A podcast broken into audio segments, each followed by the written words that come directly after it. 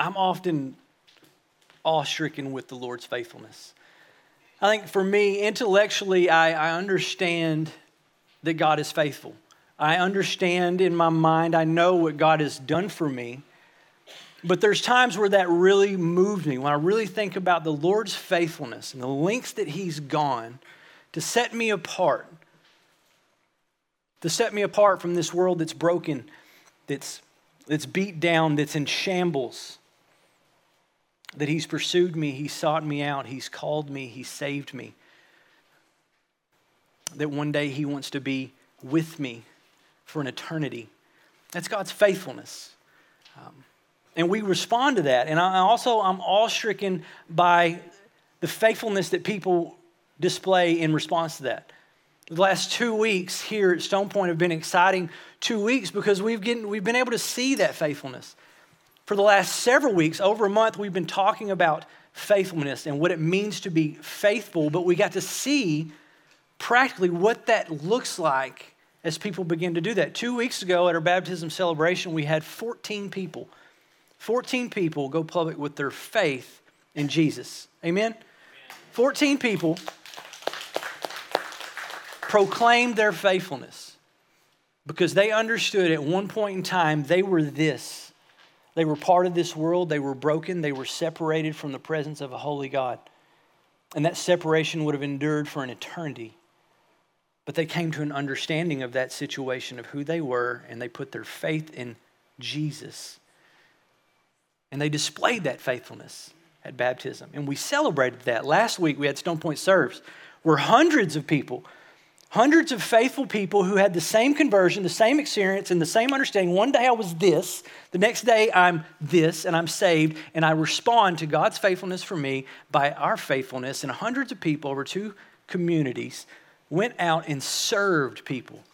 They were faithful with the work of their hands, of their time.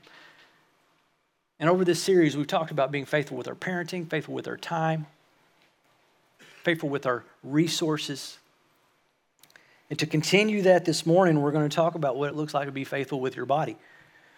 Now, a lot of things can come to mind when you start thinking about being faithful with your body. Right? Is he about to tell me that I need to go on a diet and I need to start exercising?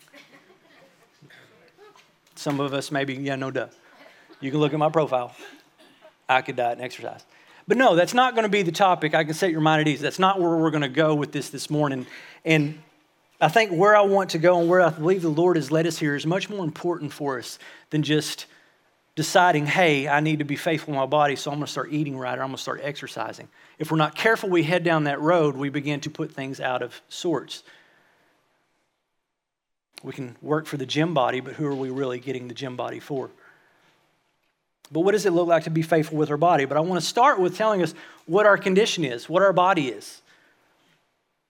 All right, because our body, if you're in Christ, if you're here this morning and you're a believer, you put your faith and your trust in Christ, Scripture says that you are now God's temple, that His presence dwells within you by His Holy Spirit. Paul says to the Corinthians, he says, Do you not know that your body is a temple of the Holy Spirit within you, whom God gave you? He says, You are not your own, for you were bought with a price. We sang of that earlier, how Jesus went to the cross and He gave up His life to redeem your body so that God's Spirit could dwell within you. And Paul says, so glorify God with your body. Rightly so. We could walk away with that and understand what it means to be faithful with our body because we are bought with the price. Our body is not our own. We belong to God. We're, where the presence of God lives, we should glorify God with our body. Now, there are a lot of implications that come along with that. But that's our condition, but that condition was not always so. If we look at Romans chapter 7, I'll have this for you. This is what, this is what Paul says regarding his body, this realization that he has. In 7 verses 18, he says, uh, he says, For I know that nothing good dwells in me, that is in my flesh. For I have the desire to do what is right, but not the ability to carry it out. For I do not do the good I want, but the evil I do not want is what I keep doing. He says, Now if I do what I do not want, it is no longer I who do it, but sin that dwells within me. See, Paul realizes his problem. He realizes our problem when it comes to our body. The problem that we have is sin, and it's that sin that dwells within. That's how we begin. In chapter 5, Paul tells that, that, that, that, that we all come from the seed of Adam, and because of Adam's sin, all share in that sin. And Paul says this that sin, it is sin that dwells within me. But then he says in 21, he says, So I find it to be a law that when I want to do right, evil lies close at hand. For I delight in the law of God in my inner being, but I see in my members another law waging war against the law of my mind and making me captive to the law of sin that dwells in my members. Then he says, Wretched man that I am, who will deliver me from this body of death? So, apart from Christ, apart from that indwelling of God's Spirit, it is a body of death that we have. Ultimately, we're going to die, and it's going to be eternal separation from God. It is the ultimate death that we have. And Paul recognizes this. He says it Wretched man that I am, who will deliver me from this body of death? And he goes on and he actually answers his own question. He says, Thanks be to God in Christ Jesus our Lord, with the understanding of what Jesus has done to set our bodies apart, to be a temple of the Holy Spirit, be the temple of the Lord. But now I want to jump way backwards and begin to frame this picture for us as we move forward and what it means. Hopefully, by the end of this, we can come away with that understanding and a clearer picture of what it means to be faithful with our body, aside from just diet and exercise, so to speak. But if we jump backwards, way backwards, I want to go to the garden. So, God created heavens and the earth. Right? He creates Eden. Inside of Eden, he, he, he creates a garden, and inside that garden, he puts mankind. And from several weeks ago, when we are learning to be faithful with our work, he puts mankind in the garden to work it and to keep it.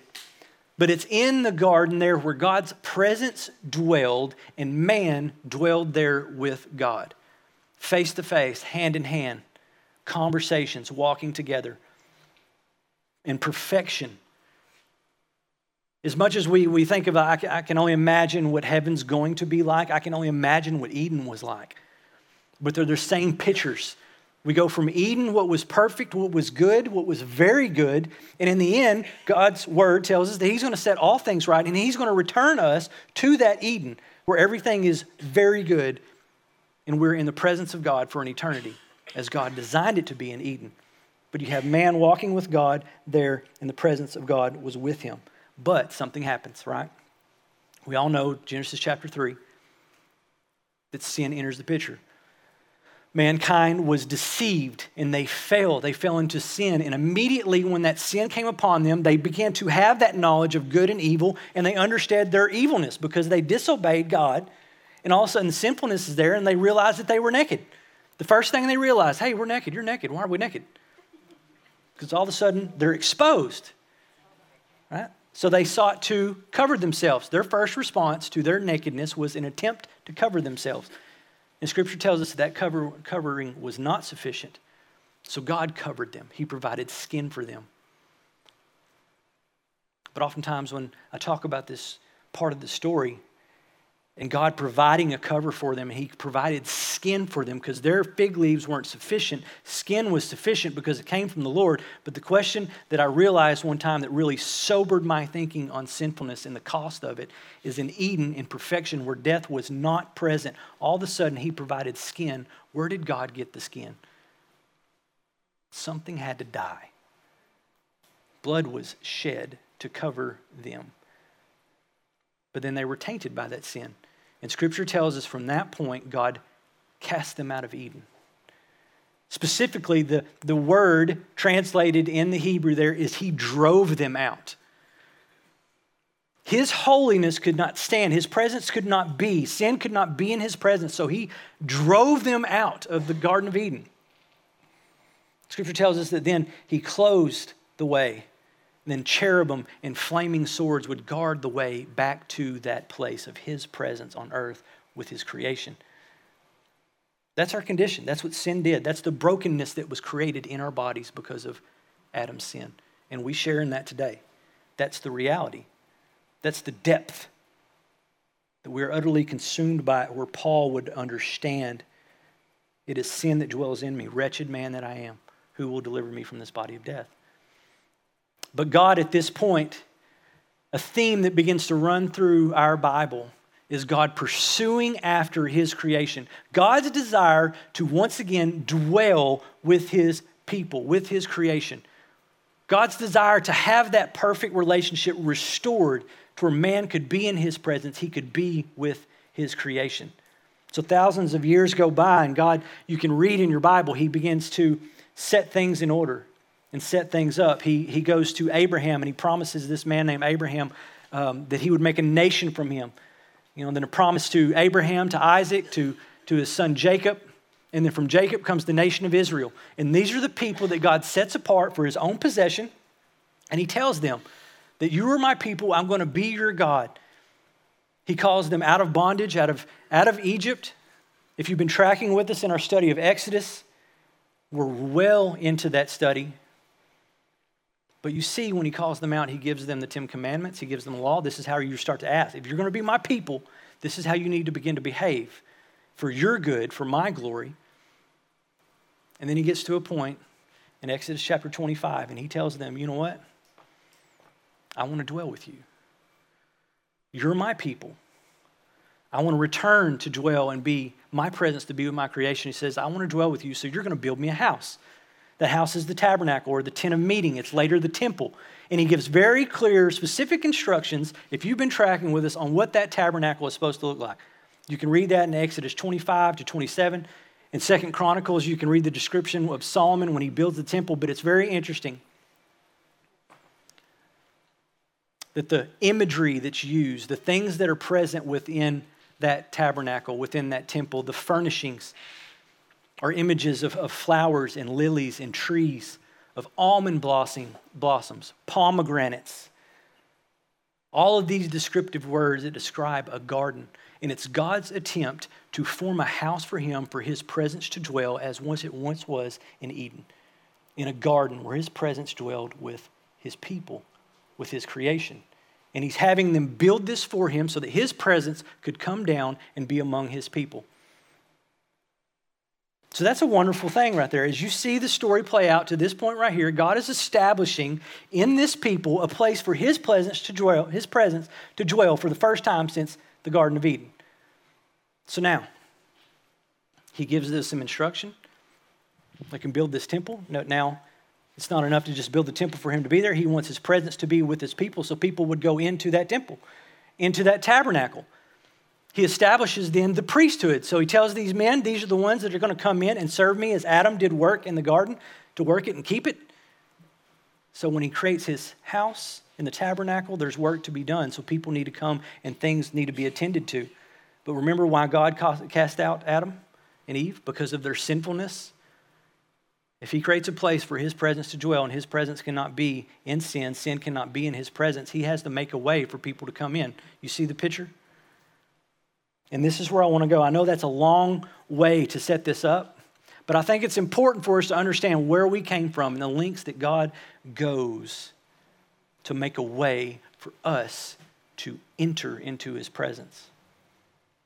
If you turn with me to Exodus chapter 28, we're going to read what this looks like, what God did, the requirements that he put into law to make a way for people to come into his presence. I want to pray for us real quick in light of all that I just said as we move forward from here. That the Lord would just help us and help me to communicate and you guys to grasp us to grasp what God has done for us. Lord, thank you for this morning. Lord, I thank you, Lord, for your endless pursuit of your creation, Lord, to set right what was broken in us the way that you made for us, Lord. And I just pray for us that we would land there with a clear picture of that, Lord, and that would prompt us to respond in a way that glorifies you, Lord. We love you and we thank you. I pray for our time, Lord. It's in your name we pray. Amen. So in Exodus chapter 28, you begin to see the requirements in the law for these priests, the ones that would go in and would serve him. And in verse 1 of 28, he says to Moses, he says, Then bring near to you Aaron, your brother, and his sons with him from among the people of Israel to serve me as priests. Aaron and Aaron's sons, Nadab and Abihu, Eleazar and Ithamar. And you shall make holy garments for Aaron, your brother, for glory and for beauty. So he says, You're going to make holy garments. Holy garments. And they're for glory and for beauty. Glory for God, beauty to set them apart so that they stand out, so that they are different than every other, every other person. Of the, of the people of Israel, there's some 2 million people that came out of Egypt. And of those 2 million people, you have, what's that? Five five right now that are going to get to go into God's presence, but God's going to set them apart. And He says, make them holy garments for glory and for beauty. Then He says, You shall speak to all the skillful, whom I have filled with the spirit of skill, that they may make Aaron's garments to consecrate him for my priesthood. Now, the word consecrate means to sanctify, to make holy, to set apart. It's a very important word in light of where we're going. And then in verse 4, he says, These garments that they shall make are a breastpiece, an ephod, a robe, a coat of checkerwork, a turban, and a sash. And they shall make holy garments for Aaron your brother and his sons to serve me as priests. So remember when sin entered the picture in the garden, the first thing that Adam and Eve did was realize their nakedness and their attempt to cover themselves. That covering was insufficient, so God covered them himself. And here you have these men in their sinfulness, part of Adam are going to come into the presence of God, but something has to take place. Something has to cover them in order for them to enter into that presence. And if you read the rest of chapter 28, you have very detailed instruction on those garments, every single piece, and the symbolism that it has. And if you desire to be blessed, challenge you to look at every piece that is in that list and the symbolism of that piece and who those items point to. I promise you will be blessed. But if you look at that list in chapter 4 or verse 4, it says a breastpiece, an ephod, a robe, a coat of checkerwork, a turban, and a sash. How many do you see there? Six. I was waiting for somebody. Somebody said it. There's six.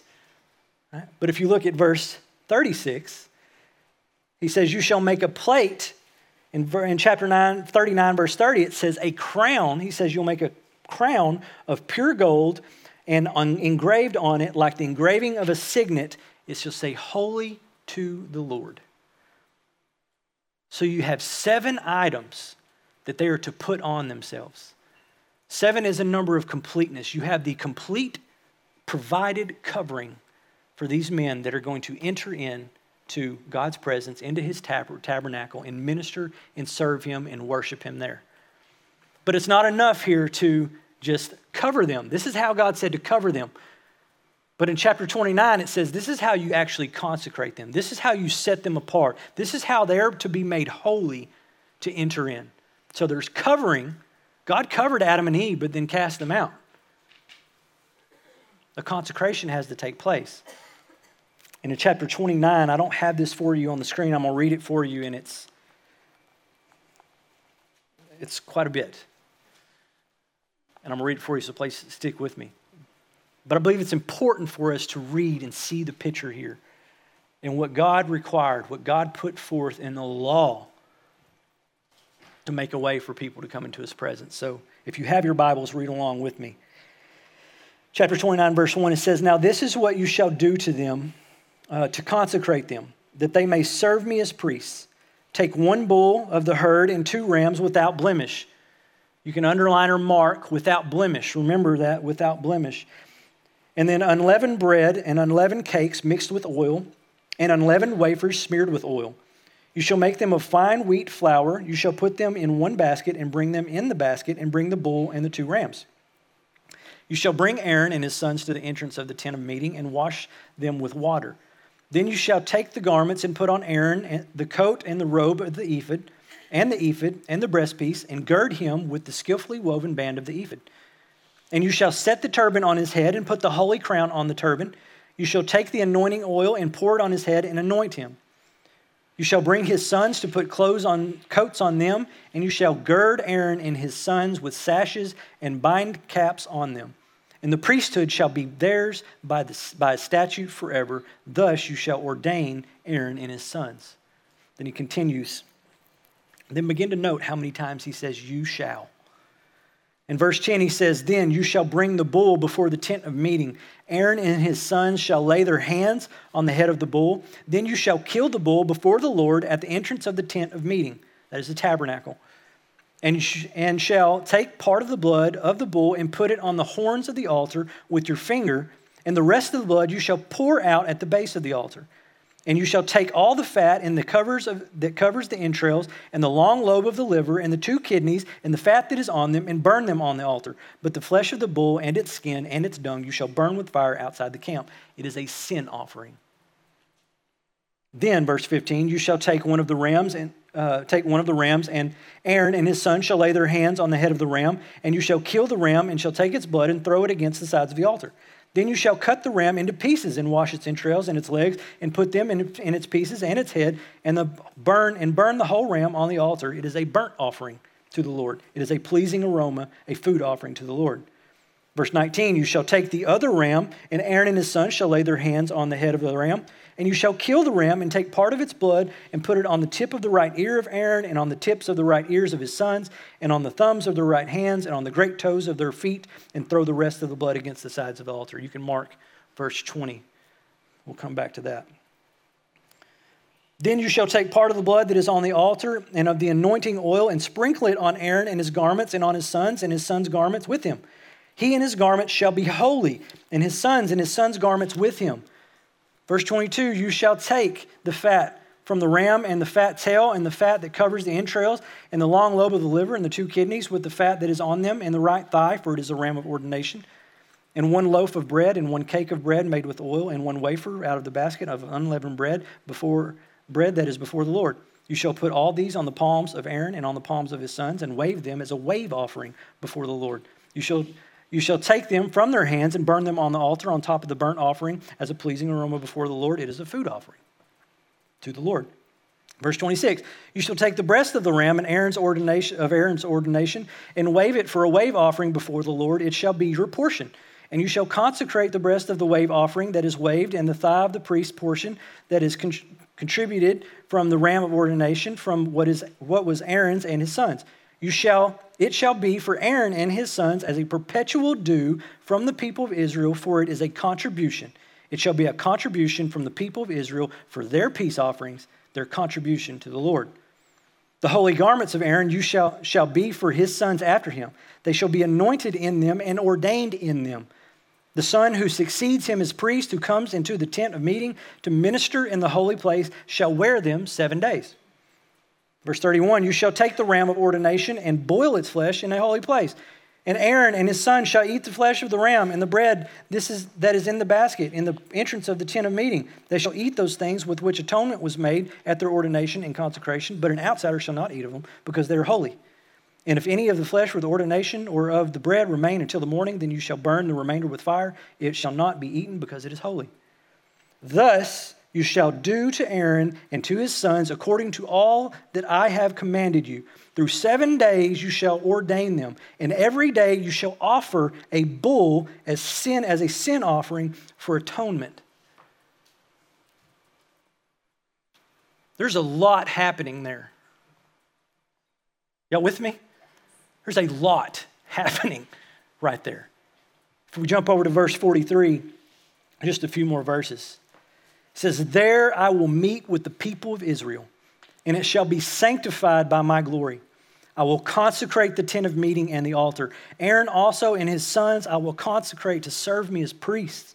I will dwell among the people of Israel and will be their God. And they shall know that I am the Lord their God who brought them out of the land of Egypt, that I might dwell among them. It says, I am the Lord their God. Amen and amen and amen and amen. Amen. But, church,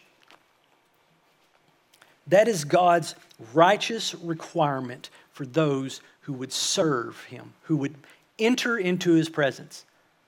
All of that, all of that. Picture, picture, picture the scene if you can with me. The blood, I mean, just on the side of the altar, poured in front of the altar. Not to be gross, but but, but it's significant the entrails, the fat, the liver, the lobes, the specificity, specificity of all of that. But all of that to take place so that men could enter into Eden, back into the presence of God. All of that was required, and it was required daily. Exactly. Daily. This happened over and over and over, a perpetual due to cover and atone for the brokenness and the sinfulness of mankind so that the way we can look at this, you could word this so that man could enter into God's presence. I think a better way to say that is so that God could dwell among his people again. God desired it so much that he made a way, but the requirement had to be this. This is the way God, in his justice and in his righteousness, determined for people to do that so that he could dwell with man again. But here's the big picture. Here's the good news. Here's the goodness of the message that I want to get to. There's everything that they had to do. Here's what we do. Better yet, before here's what we do, here's what God did. Hebrews chapter 9, verses 11 through 14. Wonderful words in your Bible. But the writer of Hebrews says. He says, But when Christ appeared as high priest, Aaron was the high priest. This is everything Aaron had to do, and his sons as priests to do to get into the temple and to minister and to serve the Lord. But when Christ appeared as high priest of the good things that have come, then through the greater and more perfect tent, not made with hands, that is not of this creation. What the writer of Hebrews is saying, there is a more perfect tent. It's not made with human hands. What Jesus said to the Pharisees one day, he says, This temple is not going to stand. One day, not one stone will remain. I will destroy this temple. And in three days, I'm going to rebuild it. And it's going to be, according to the writer of Hebrews, a, Hebrews, a more, a greater and more perfect tent. And then verse 12, he, Jesus, entered once for all into the holy places not by the means of the blood of goats and calves, but by the means of his own blood, thus securing an eternal redemption. What was done daily over and over and over. One day's sacrifice was not enough to cover the next day's sacrifice, he says, for once and for all, not by means of the blood of goats and of calves, but the means of his own blood, thus securing an eternal redemption. For if the blood of goats and bulls and the sprinkling of defiled persons the priests, with ashes of a heifer, sanctify for the purification of the flesh. How much more will the blood of Christ, who through the eternal Spirit offered himself without blemish to God, purify our conscience from dead works to serve the living God? He says, How much more? All that had to take place that we just read, the entirety, however, the seven minutes it took me to read that to you, on and on, daily, over and over, continually making these sacrifices and, and consecrating themselves. Jesus does it once and for all, gives them of himself because he was without blemish. How much more, he says, will that purify our bodies and our conscience from dead works? That's what he, that's what he equates it to. He equates all that, all that that we just read in Exodus 29. Did you catch that? The writer of Hebrews, what he says, those were dead works. They did nothing for them other than to, for a day, for a time, allow them to go minister before the Lord. Dead works. But Jesus, because of his goodness and his life and his shed blood, brings life and brings good works that we should respond to. Now, because of that grace and what Christ has done, this is what Paul says and how we should respond. In Romans chapter 12, verse 1, Paul says these words. In light of all that, he says, I appeal to you, therefore.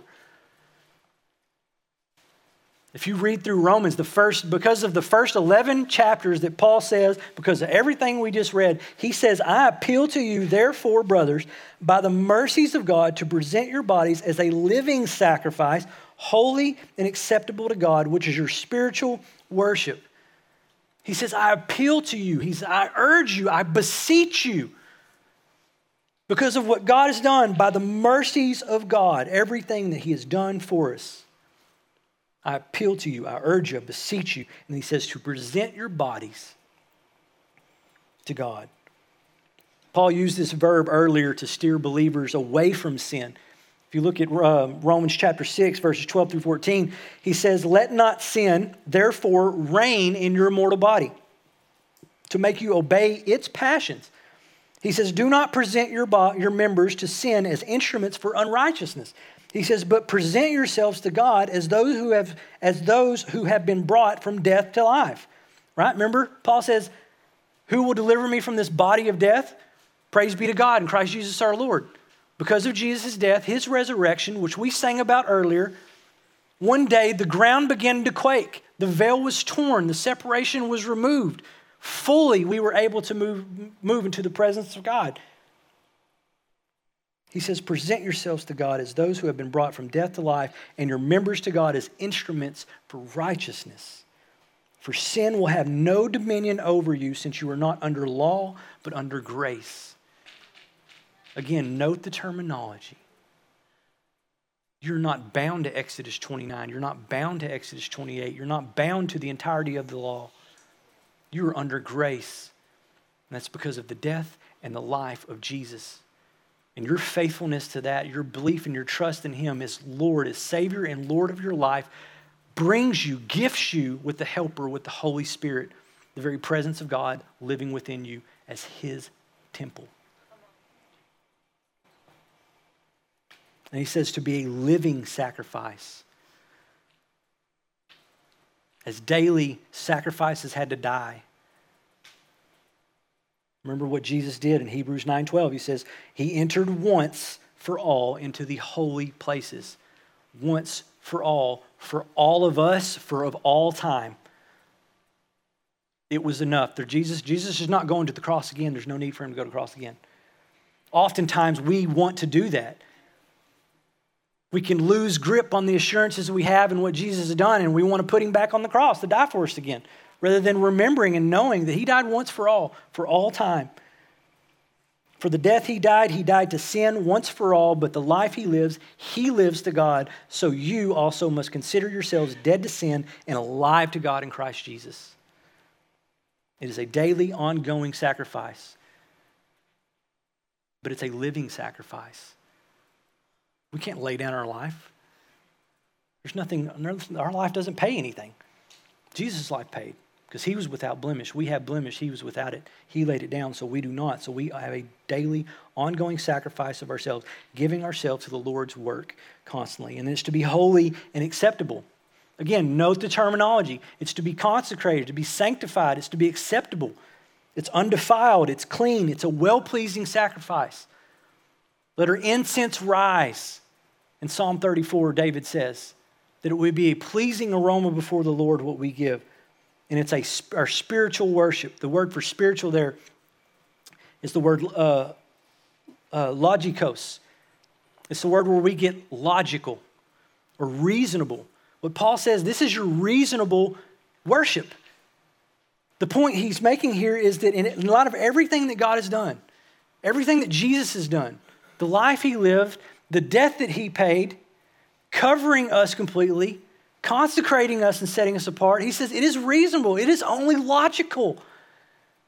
He's like, church, this is our reasonable response to what he has done for you. And if you trust in him for that, it's only logical that you give your life to him.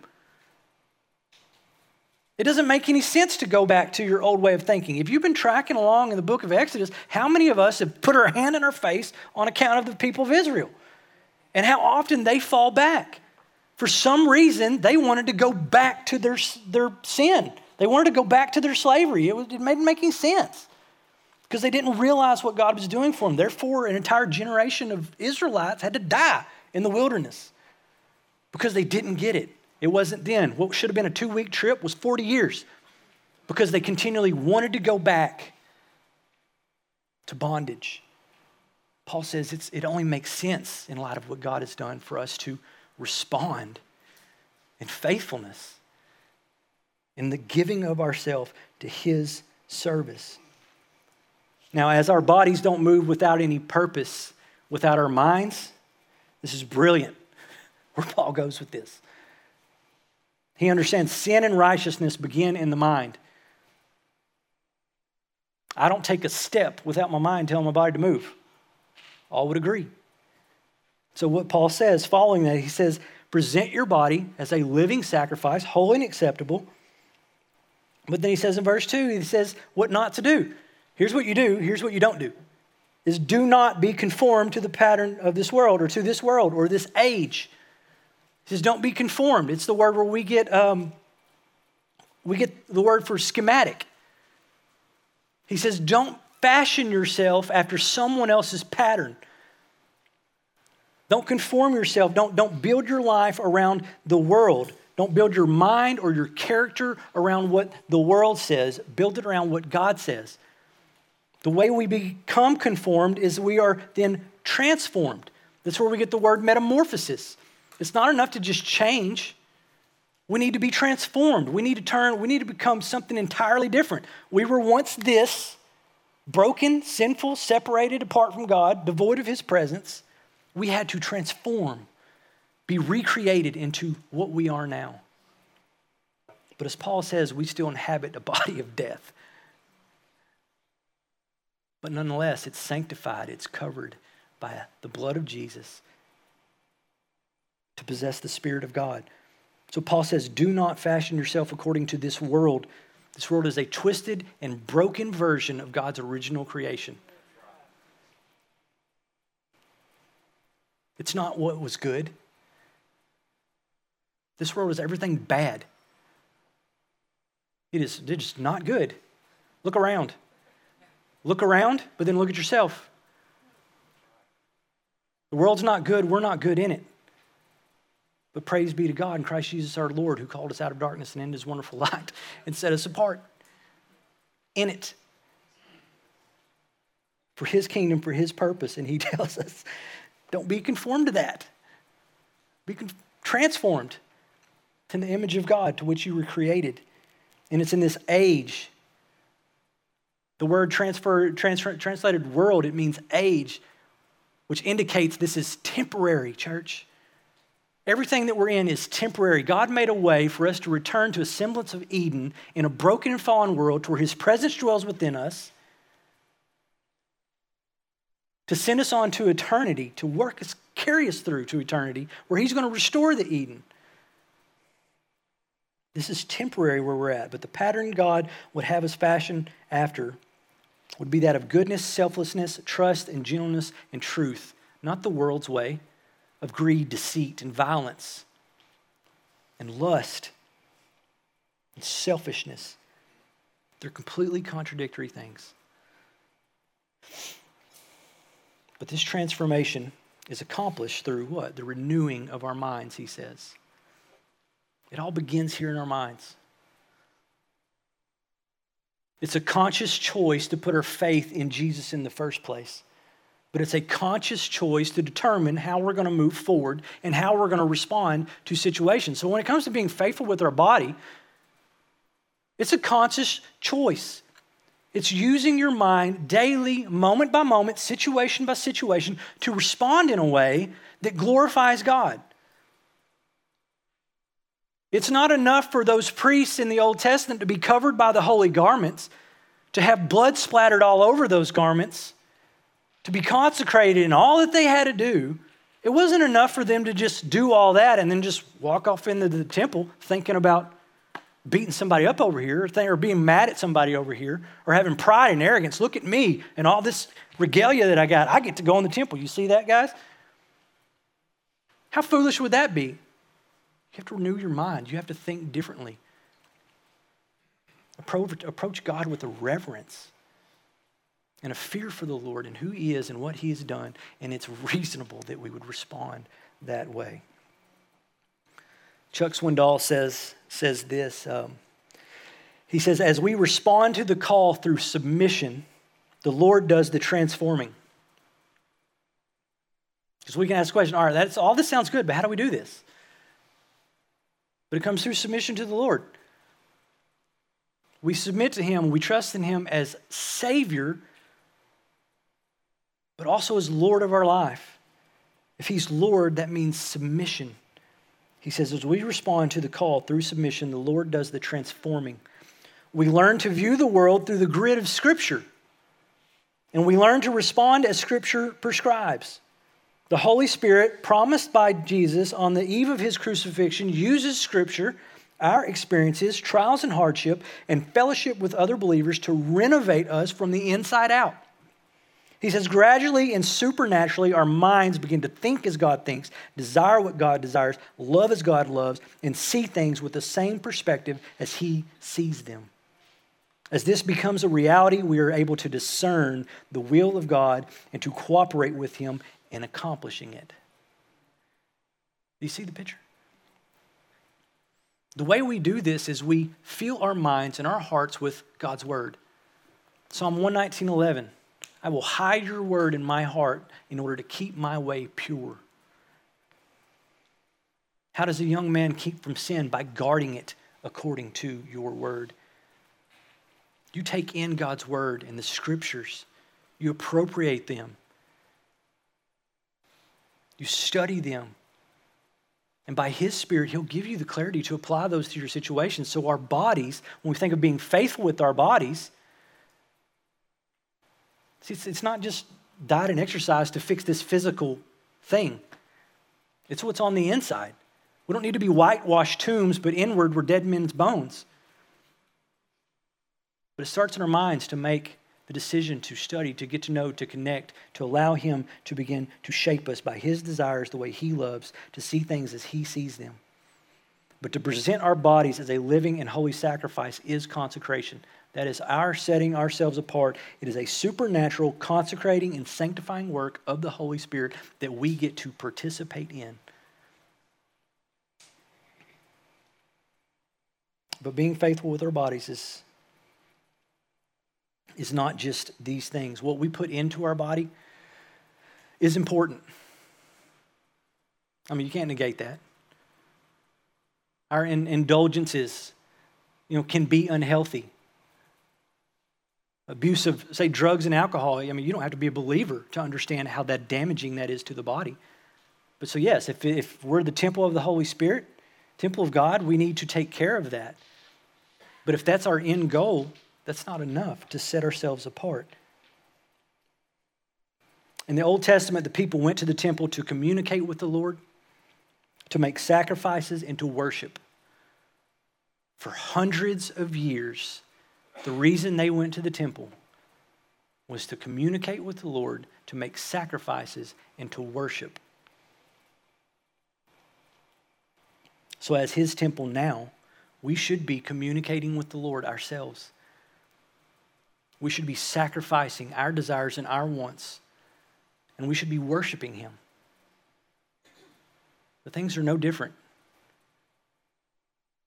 And what we do, the means of doing it is different. And it's because of what Jesus has done. This is glorifying God with our bodies. This is being faithful with our bodies. It's daily communicating with Him, it's being prayerful with Him, it's sacrificing what we want on the altar of our faith and worshiping Him with our lives. And that includes our bodies and what we do with our bodies, the work of our hands. Remember in Exodus 28, verse 20, he says that you're to take some of the blood, you're to put it on the right lobe of his ear, on his right thumb, and on his right big toe. The exposed parts of the priest's body were to be covered by blood and set apart so that he would hear the word of God, so that he would do the work with his hands, and he would walk in obedience according to the Lord's ways. May we hear the word May we do the work with our hands and may we walk in obedience as His scripture tells us to do. So the questions are that I have is are you using your body for your glory or for his? Is it for his service or your own? Is it for the advancement of your career or your work or is it the advancement of his kingdom? But it's his kingdom that we are made to be priests of. And as priests, we are to be consecrated and set apart for His work as He wills it, as He would have it. Does that mean we have to give up everything we want? No. But if we seek first His kingdom and His righteousness, He will give us the desires of our heart. But that's when the desires of our heart line up with Him. That is being faithful with your body and being a living sacrifice. I'm going to close with the video here. And as far as practically speaking, what's the practical takeaway here? How do I do this? This video, the video that I want us to watch will give us practical, a practical view of what it means to be faithful with your body. I pray that we're blessed, church. I pray that we pray that we come away with a deeper understanding of what God has done for us and the lengths that He's gone to dwell among us. Right here. And we can't overstate that, what that means. And that's what we share. And one of the ways that we share that is being a light to the people around us and being faithful with our body, a living sacrifice for others. So, y'all check this out. Um, and then we'll sing a song and we'll glorify the Lord and be reminded and go out. I love you, church. You guys check this out.